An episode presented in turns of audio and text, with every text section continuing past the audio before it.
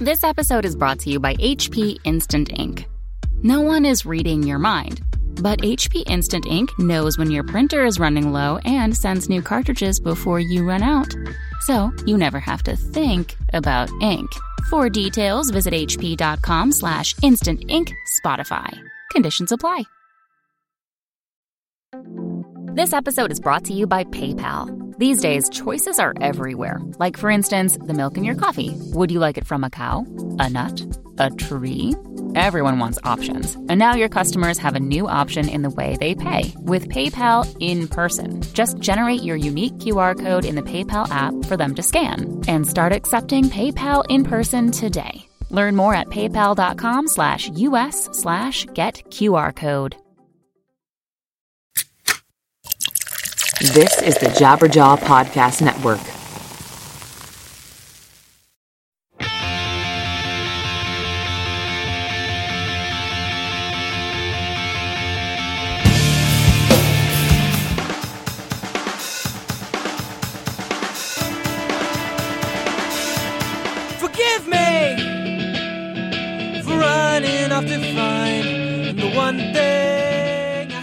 Welcome to episode 68 of the Washed Up Emo podcast. I am Tom Mullen from washedupemo.com.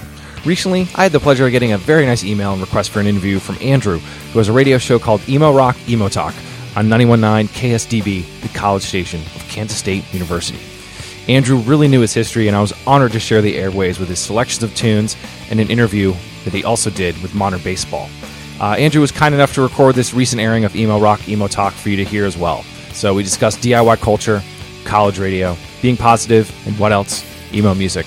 As a reminder, I'm always available to chat about music at Washed Up Emo on Twitter, admin at washedupemo.com for email, or shoot me a note on the Facebook page. And be sure to follow Andrew's show as well. Once again, this is episode 68 of the Washed Up Emo Podcast. Emo Rock Emo Talk right here on 919 KSDB, of course, the radio station of Kansas State University. My name is Andrew, and you could follow the show on Twitter at Emo Rock 919. And coming up next is something incredibly special I got to do this weekend. I actually got to interview a uh, famous blogger slash podcaster who is all about emo music. Tom Mullen got his roots in college radio, and he also caught the fever for emo. And almost 20 years later, this guy is still a huge lover of the genre, promotes everything it's about, and I just love the content the person produces because he's really positive about everything. And not only that, but he encourages people to do what I try to encourage people to do too, and that is to delve deeper into emo music than what the mid 2000s would lead you to believe. So, next up, you're going to hear me speak with Tom, and we talked about emo music, positivity, DIY, college radio. You name it. It's just fantastic. So here's my interview with Tom Mullen. Definitely consider you somewhat of an inspiration just because someone who's so active just as a promoter and endorser of and a, and lover of music, I take a lot of inspiration from that personally. And you know, I remember reading a reading a blog post from you once, just um, how college radio helped spur your interest in emo music. Is that correct? Yes, it is. Well, how did how did you get involved with your college's radio station? It started before I was in college. I used to make uh, fake radio shows with a tape cassette player, which sounds completely archaic now. Um, could do that in five seconds with GarageBand, but I would record songs off the radio and make my own breaks, and so I kind of knew I I had a little um, I had a pirate radio station in high school, so I could play music uh, from my house, and certain friends could hear it. Um, so I was kind of had the knack, and when I got to college, the first week, you know, they have those orientations and all the events. Sort of, uh, they hey, you want to join this or that? They had the college one, and I quickly realized that uh, they, these these were my people, uh, and um, I ended up making friends with a lot of them. And the emo part of it was interesting, and I've told this story on the on the podcast a couple times. But I walk into the music director's office, which is the guy that you know gets all the music from all the labels and decides what goes on the air. And he had this bin, and he said, "Oh, I'm so glad you're you know want to be involved in the station." Uh, there's a there's a giveaway bin over there. Why don't you uh, you know pick something out of there? Pick you know take whatever you want in that box was the start of my emo collection. Uh, it had Static Prevails on vinyl with the uh, seven inch um, that was attached to the first pressing or one of the first pressings. Uh, it had Mineral. It had all this Deep Elm stuff in there, and so I kind of looked back at him and said, "Are you sure all of this is giveaway?" He's like, "Yeah, yeah, all of it." I was like, "Okay." So I must have taken about twenty, twenty-five things, and uh, that was my start. What an absolute gem when you consider a copy of Static Prevails. now, you know, I've I've seen them run as high as 40 or 50 bucks just for just for a pressing. But uh, that's that's incredible and it's interesting. I don't know if CMJ existed back when you were in school. Yes, it did. Oh, okay. Yeah, yeah, yeah, yeah. No, actually, there was a thing before it called Gavin. Gavin was actually another reporting service that a lot of the bigger stations uh, did. So I was heavily involved in in in CMJ. Uh, our station charted every week. Uh, I was a big proponent of that. We used to not get a lot of records and music, and I started, you know, reaching out to labels and explaining to them what we were what we were doing. And no offense to the people before, I was sort of help running, but they weren't as uh, diverse a music fan. They might have been really a big fan about one genre or one scene, but they weren't really big into understanding a lot of them. Like I knew the techno labels, I knew the Britpop or the indie rock labels, I knew the punk and hardcore, and so I was and I had staff that knew the other ones, and we were able to really expand our collection. And with that, we would get asked to come up, you know, to CMJ for if it was, you know, to meet all these labels, or we started to the music director and I became really good friends, and we would and a couple other people on the staff, we would go up. I think we went up two years out of the four. I'm not remembering, but that was a huge proponent to or proponent to get up there in New York and meet these people face to face uh, because we wanted to be involved. Well, you know, out here in Kansas, whenever whenever we see like October pop up, you know, uh, this last year I was my mouth was absolutely watering looking at the Top Shelf Records showcase, the Run for Cover showcase, and it, you know, it's it's it's kind of hard making that trip to New York City all the way from Kansas. So we haven't got to go there or anything like that yet. But it's just been such a blast being involved with college radio because you know, looking at our stack of records right now, here we have the new Modern Baseball, we have the new Teen Suicide, and uh, all sorts of cool stuff like that. And it sounds like college radio was maybe really influential on you, but how did it change the direction of your career path? I mean, it was how I met everybody. Uh, it was why I have a job. Uh, the, I mean, I, there was a couple other things. One, I was doing things outside of my schoolwork. There was, I was a broadcast communications major, which probably doesn't mean anything now, but I was uh, learning about radio and TV and publishing and writing and you know, being in the enter, you know, being in the broadcast fields, and I knew that that was close enough to the music industry uh, where, as long as I got internships and I was meeting these people, at some point I could call on them. And I've always sort of had that where I keep in touch with people. There's people that have called me from the college radio station that I still talk to every day or every month.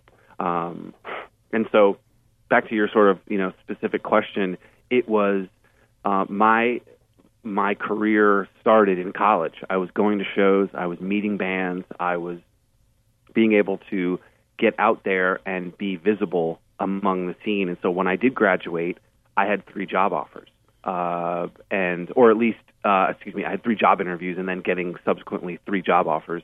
And I was able to pick one, and I moved to New York pretty much two weeks after I graduated. What's your advice to someone? You know, I'm I'm in the broadcast business as well, and uh, you know, how how do you make that switch, or what are some good internships that people can look for that would really put them in the path to maybe be involved with music in the music industry?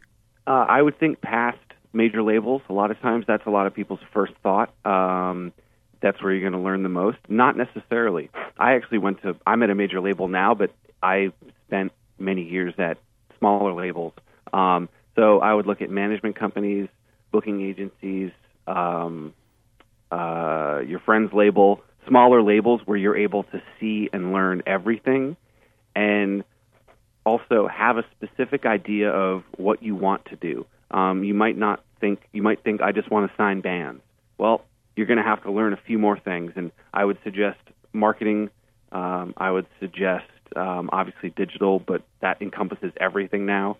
So the idea would be be as be as versed in the industry as much as you can and whenever that opportunity comes and whatever department it's in that's not going to be your last job if you're an assistant for a radio guy that's not your last job that's your first and that's your chance to network that's your chance to get out there and be out every night. And I think a lot of people forget that. Um, I really was.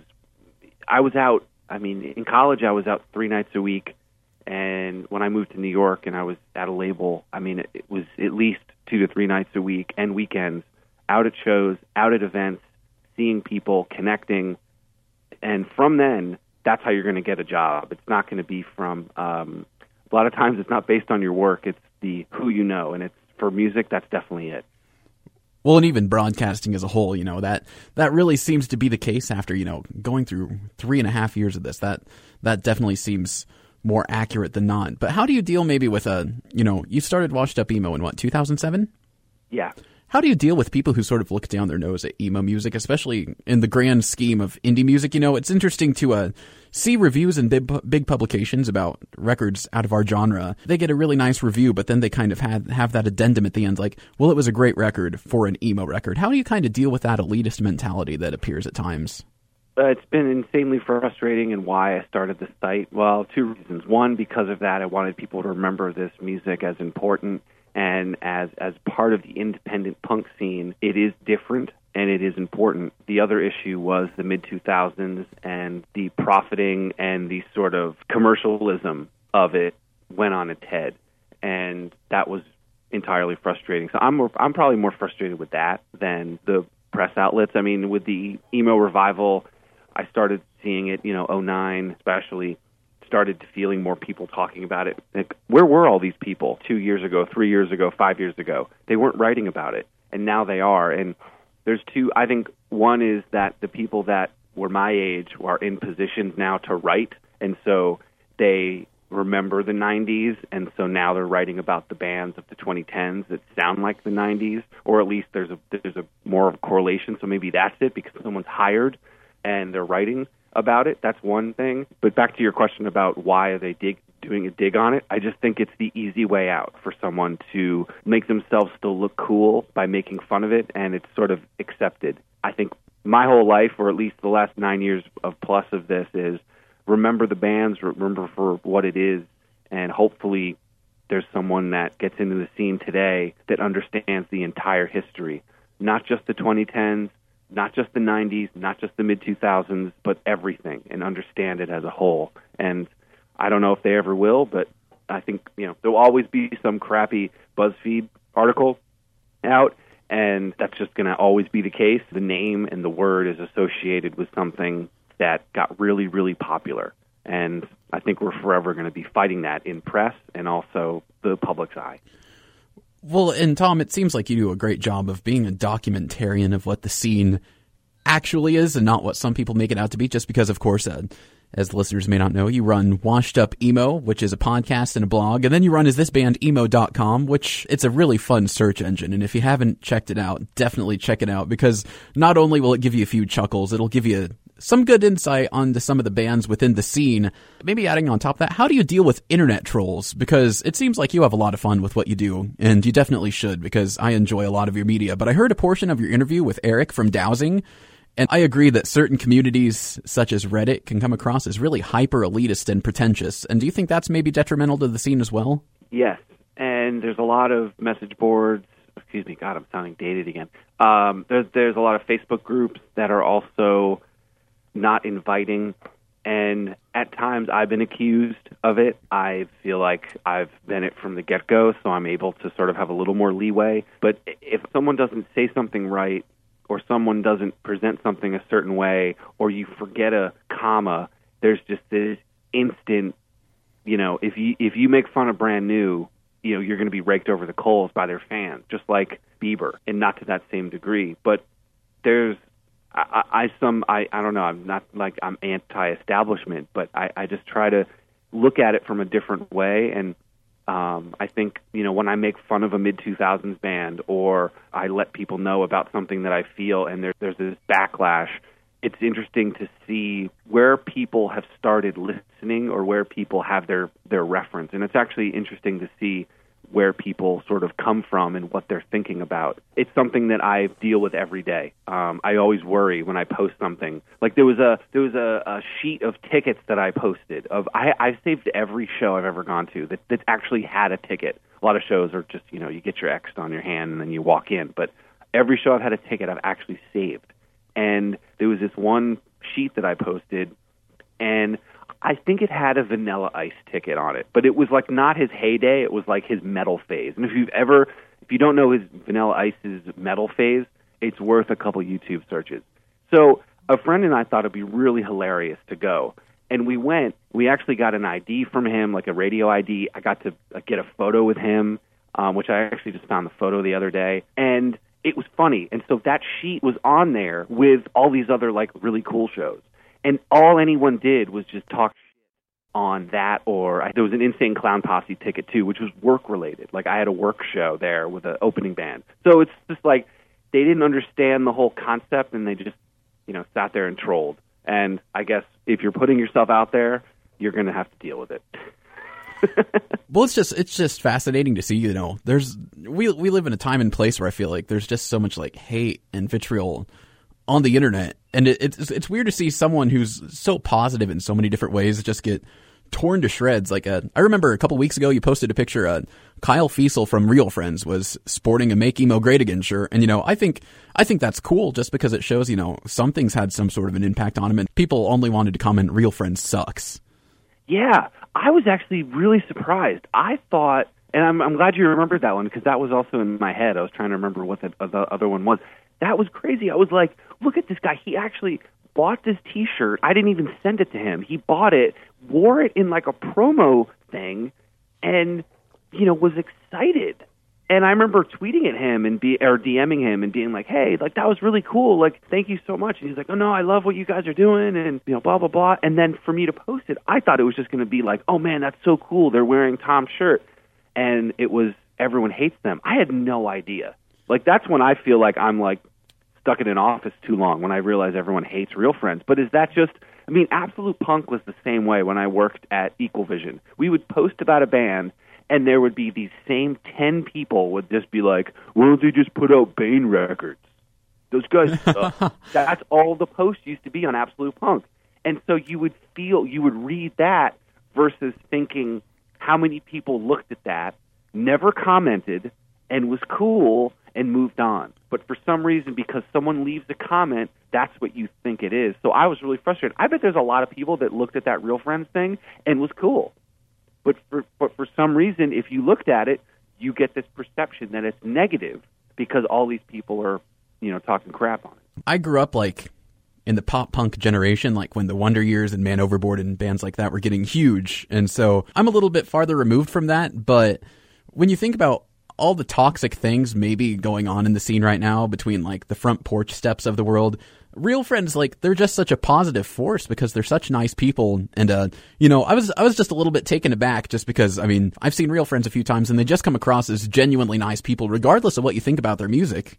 Yeah that was that was very interesting. And i i was i was definitely so i looked at the demographics of the facebook page and i realized that the majority of the fans are um oh i hope i don't mess this up but it was mid 20s a lot of people were mid 20s. And so that says to me, based on everything else happening now, with is that is their heyday was mid 2000s, and maybe their perception. And this is this isn't everybody. This was a this was a, the majority of the fans, male, I think 25 to 34, or 24 to 34, whatever it was. And so that was sort of my thing of being like, okay, if I post a Thursday video, everything's fine if I post something like related to that, brand new, it's fine. American football. Um, I always joke that if all I need to do is post an American football photo and I get like I get engagement like no other. And so it's interesting and I really hope that people that follow on any network they're cool and open to everything. Yes, I crack jokes about a certain era, but also you have to. It's the hair metal version. It is absolutely the it was the craziest thing I'd ever experienced as a as an independent music fan. Well, and that that hits the nail on the head. You know, when you when you think about people who kind of gentrify emo music as guys wearing tight pants, neon shirts, and eyeliner. You know, that was it. Yeah, that was it. And yes, if you were 16, 15, whatever, 12, your older brother brought you to brought you to uh, Warped Tour, and that was it, and that's how you got into the scene, and you you've moved on from there. And I can understand if you think you know the first My Chem or the first Fall Out Boy, first Panic, whatever it is, that's your thing. But to think that that's it, and to think that it starts and ends from that era is the most frustrating thing I've I've had to deal with. And there's a lot of DJ nights now, and there's a lot of ones. There's amazing ones that play everything, and there's ones that just play that era. And I think it's a detriment to the word and the scene because it's not as. I think a lot of those bands and those tours were very similar. The same sound, the same type of look, and that happened over time. This isn't the first scene to have that happen. But what was interesting to me was back in the day, in the 90s, or even now, 2010s, there's acoustic bands playing with punk bands, playing with indie rock bands, and it all is this community. And it's all these labels and these guys, you know, sort of figuring it out and, and, and what's the next thing, and everything sounds different.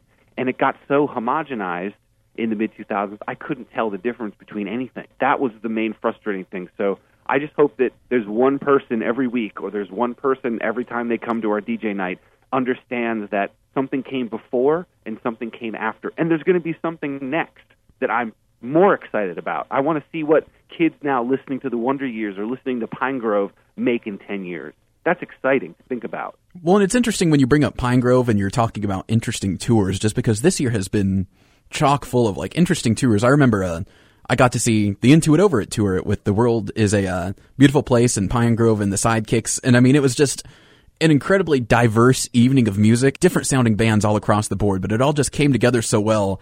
And even though, you know, Pinegrove isn't really technically an emo band, and neither really are the Sidekicks, but both of them just blended so well, and I think it opened up a lot of people's eyes as to what the genre could be and inspired people to maybe check out different things as well.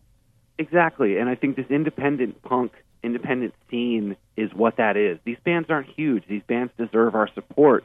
And a lot of times, someone I think gets bummed out when maybe I support them or maybe I talk about them, and they're like, "Oh crap!" Now they're labeled as emo. But emo core was a genre, and there's all these genre is almost it is ridiculous, but it's classifying and it's helped someone understand what something is. And I think nowadays, when the if there if this if this supposed genre has a you know whatever 30 year or 40 year sort of life to it it has morphed and changed um, and it, it's it's more the independent spirit of these bands uh, that I take something from. I can see something in Turnover that I can see connect. I can see something in Pinegrove that connects. You know, I, I t- ended up talking to those guys at South by Southwest, and you know, they were like punk kids that were just playing, you know, what they wanted. And I think that's that feeling. I don't see that from Black Veil Bride. I see something completely different that does not connect at all. well, no, maybe shifting our focus here, you know, it's when you when you talk about the spirit of punk, I mean, I think punk and emo as a whole, you could you could stretch these boundaries so much more than you used to and you wouldn't necessarily be wrong and you wouldn't necessarily be right. And i think it's to the point where maybe there's there's a growing number of people who really don't care whether who don't care you know it's like the jawbreaker song you know who, what's who's punk what's the score? But um what what are some of your favorite records that have come out so far this year? I'm, I'm just curious to know. Um that is a great question and i'm usually horrible with this answer so you might have to edit. Um i always forget what stuff comes out. Um Man, you might have stumped me. I mean, definitely the Hotelier record I really like. Dowsing, the record on Asian Man. Man, I'm blanking.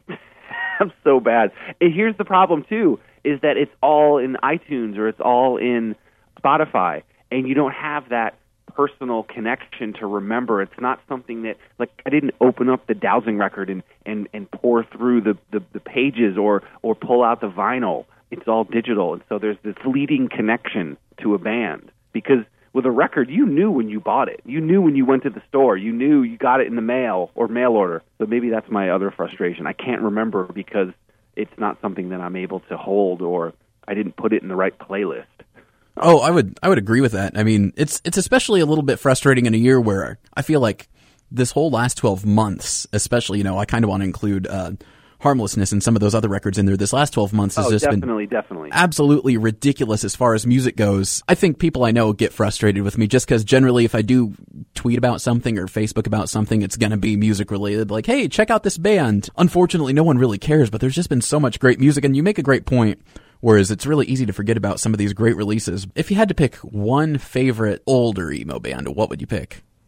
Like, what's my favorite band from back in the day? Oh yeah, what's your favorite band from back in the day? Definitely Jimmy Eat World, um, even though they're around still today. Uh, if it's a band that's not around, Mineral, Appleseed Cast, Sunny Day Real Estate, excuse me, those were really something that I took a lot from. The way they presented their music, the way that they, I mean, they were lumped into it, but they kind of did their own thing. Another great one that I think I love, and I always joke about this, is The Promise Ring. Fantastic band, still doing stuff randomly, but I I almost love Davey and Dan's other band Maritime more because they had more music. It's like super poppy, which I'm I'm totally uh, uh, a sucker for, like a hook.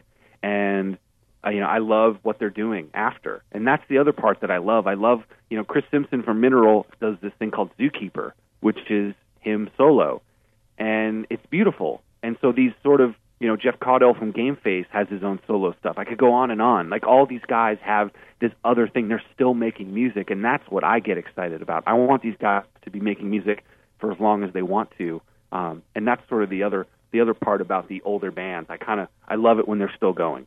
Well, you know, it's interesting here in Kansas, Matt Pryor and Josh Berwanger, by my standards, they're pretty old now, but they're still kicking. Uh, you know, you walk around Lawrence, those guys are still playing local shows. The anniversary is reuniting. I mean, it's, it's interesting to see this like energy still buzzing within the community for all of these older bands.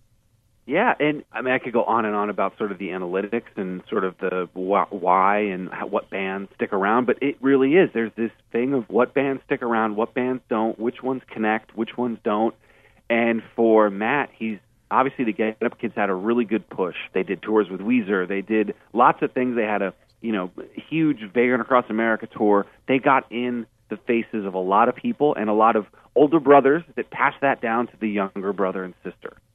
You know, they, you know, and Matt's done solo stuff. I've actually gotten to work with Matt on uh, solo stuff, and then Josh too. He's never stopped making music, and there were shows I saw in Brooklyn. You know, there's ten people, but he's still doing it, and the anniversary coming back is fantastic. I'm really, really excited for them to come back and play shows, and that's all you want. You want them to be happy. Talking about Jimmy Eat World, even you know, I I think there's like a sense of entitlement among fans almost, just because I've known I've noticed with like you know Jimmy Eat World saves the day, even brand new to an extent. Like some of these younger fans are really frustrated when these bands put out music that doesn't sound like their old music, but they also don't pay attention to these fact the fact that like these guys are successful enough musicians, they're artists, they're able to make the music they want well into their later 30s and early 40s and like I think that's just absolutely beautiful when you consider like a man who could possibly even be 40 years old like writing what's technically emo music. Yeah, I would actually be really bummed if you know my my, my theory is if if Jimmy World didn't have the middle happen, there would not be a band anymore.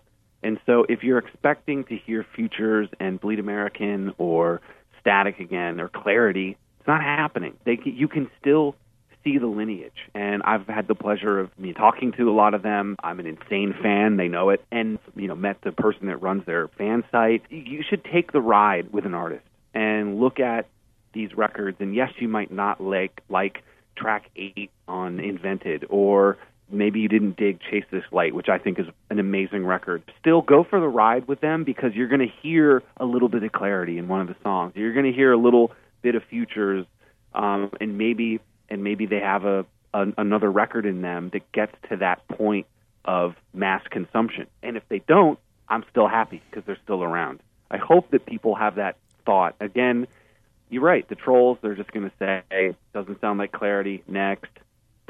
I'd be bored as a musician. I was a musician. I'd be bored if I made the same record every time. And not to bust on NOFX, but you know, I I I, I can't do that. Kind of how I grew out of my pop punk phase. For instance, you know, you, you can only listen to the same Man Overboard record so many times. And when you realize, you know, these people are maybe 28, 29 years old, singing songs about high school affairs. That that's just hard for me to relate to as a 23 year old. Granted, you know, even a 22 or 21 year old, it's like I don't I don't necessarily want to listen to that anymore. So I mean, I think I think there's a, such a high ceiling on creativity in our genre that maybe isn't in place other places. Yeah, and th- I think there's a chance for these bands, and Man Overboard could come out with something. I mean, Pianos Become the Teeth was had a different record. Title Fight kind of tried to change the thing a little bit. I think the hoteliers definitely changed over the years. And just to give kind of a crazy example that it's not even emo is, and maybe people know this story, but I mean, Bob Dylan had so many different styles o- over the years. Oh yeah, gospel. He played rock. He played um, like almost jam bandy. He did a singer songwriter. I mean, when he went electric, you know, people booed and left. They booed him. Like, think if I don't know, uh, Jimmy World comes out with like a gospel record and everybody just starts booing. But over time, you could see that was him wanting to do what he wants. And now, you know, Dylan's covering Sinatra tunes because that's what he wants to do. And so you should respect, obviously you do, but or most people do, but that breadth of his career and everyone's wanting him to just do the acoustic song. And I think that's a detriment to someone as an artist. And I try and look past that. I, I really do maybe turning an eye to the political side of things. You know, I think emo music tends to be just a little bit progressive on the social side of things. And do you think do you think that's a that's a good thing that some of these bands are coming out in favor of these things? You know, I'm I'm a little taken aback that like bands are willing to come out this strongly, but I think it's incredible myself. And uh, you know, has this always been a thing in emo music, or do you think this is something new? I hate to get into the political thing, so if I screw up and everyone's rolling their eyes, I apologize ahead of time. But I think there's something different with saying that you're something online versus doing something. Now, that changing your profile, awareness, letting people understand how you as a band feel about something, fantastic. Maybe that turns somebody else, but I think it's really fleeting. It's as fleeting as a like on Instagram or a heart on Instagram. It's yes, I saw that Andrew liked my photo on Washed Up Emo, but did it go any farther than that? And I think in the political realm, yes, there was there was food not bombs, or there was all these things in the punk hardcore scene that there was people that did that. There was definitely action um, related to it. Um, there are bands that have been a part of a lot of amazing things with that. I just think today, I just I don't know how how how much of an impact that's making, and maybe we won't know. Maybe we won't know until years later. But um, it just seems there's people can say whatever they want now, and it's sometimes to me fleeting. Isn't it hard um, trying to keep up with what you're supposed to be offended about any certain day? You know.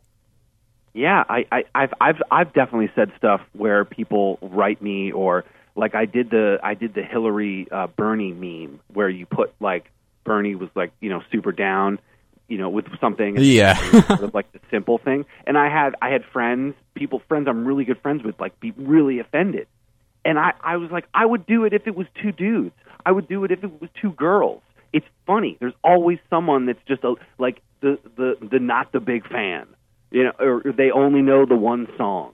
Uh, and that's okay. And so it wasn't like a male female, but people took it like she's dumb. I'm like, no, she's just she's a popular kid that didn't get into the punk rock scene, and Bernie happened to. That's it. Uh, but people took a really big offense to it. I was I was fascinated, and I tried to you know fix it, but it just seemed like I, was, the damage was done. Uh, I had you know offended people, but again, they didn't understand the context. And I actually, I mean, I've told this story again before, but Bernie uh, on on the podcast, I mean, Bernie. Uh, I grew up in Vermont, and so Bernie Sanders was the mayor when I was growing up. Really? And his yeah, and his and there's an amazing Vice. Is it Vice article on Bernie that came out last year, a year and a half ago. Paul Blest wrote it, and it's it talks about this punk rock club that his wife started. That that's how I started going to shows in Vermont. It's called 242 Main. It's actually been I I'm getting this wrong if it's been around as long as Gilman Street or a little bit longer, but it's this teen center that was started. And obviously, it wasn't always a punk, you know, didn't just do punk rock shows, but it had a lot of events and things. That's where I saw all the shows. So I kind of, to me, the Bernie thing was funny because I got it because Bernie's wife, you know, in essence, started a punk rock club that I started going to shows. So I consider Bernie punk rock. so that was the you know, the connection. But again, I couldn't explain that in a tweet. That's incredible. Jill Sanders started the punk rock club. Yeah, she had. It was either it wasn't now again. It was a it, it was a teen center, so I'm sure they had things that were you know if it was uh you know health things or they had you know after school things for kids. I'm sure they had a ton of stuff. But when I was in the 90s growing up, and if it was the early 90s, I was going there because Madball played there, or Civ, or uh, Chamberlain, or you know a punk rock band on uh, a label. That I was going to that venue, uh, and it was the you know run by the local kids and and and the town, or sorry, the the city. It's not really a town. It's like forty thousand people, um, but that was the big city, and that was the big deal. And I think there was something to that that I connected to uh, with Bernie um, about that. And whatever happens with politics, I, I stay out of as much as I can. But I love the music angle of that. That he was, you know, from there, and he's been speaking that way the entire time that I've been aware of him around. He's always been that, you know, upset. The, the show, show, he was the guy who showed up and talked about veganism before the Madball show. Was that it? yes, Well, there we go. We heard it from Tom Mullen, washed up emo. Once again, uh, has this no bearing on anything. I have no clout. but I, I guess if there is one thing I, I, I can say, I think find that basement show, find your, your your town, and if you are trying to get involved with the scene, don't let anybody tell you otherwise. However small or whatever show, if ten people showed up, if five people showed up, if you believe in this band that's in your town, or you believe a band that's bigger and you want to help them, find a way to do that. However you do it, and you're going to feel really good about yourself inside. And we've talked a lot of negativity, and there's jokes and and start and satire. In the end, I could give two you know what about what anyone thinks when I'm putting out this idea and these ideas, and I hope people take something from Washed Up Emo podcast or the site, or they learn about a new band and they go on and do that after, and they think about those things. Because that's what I learned from if it was Fugazi or people in the scene, and so again, I, I always say this, and it's a and it's a lyric from a Frail song, which is an actual screamo band from the '90s, and they have this thing they have this thing called "Make Your Own Noise," and I love that because it doesn't matter what it sounds like; it's yours. So keep doing it and don't listen to anybody.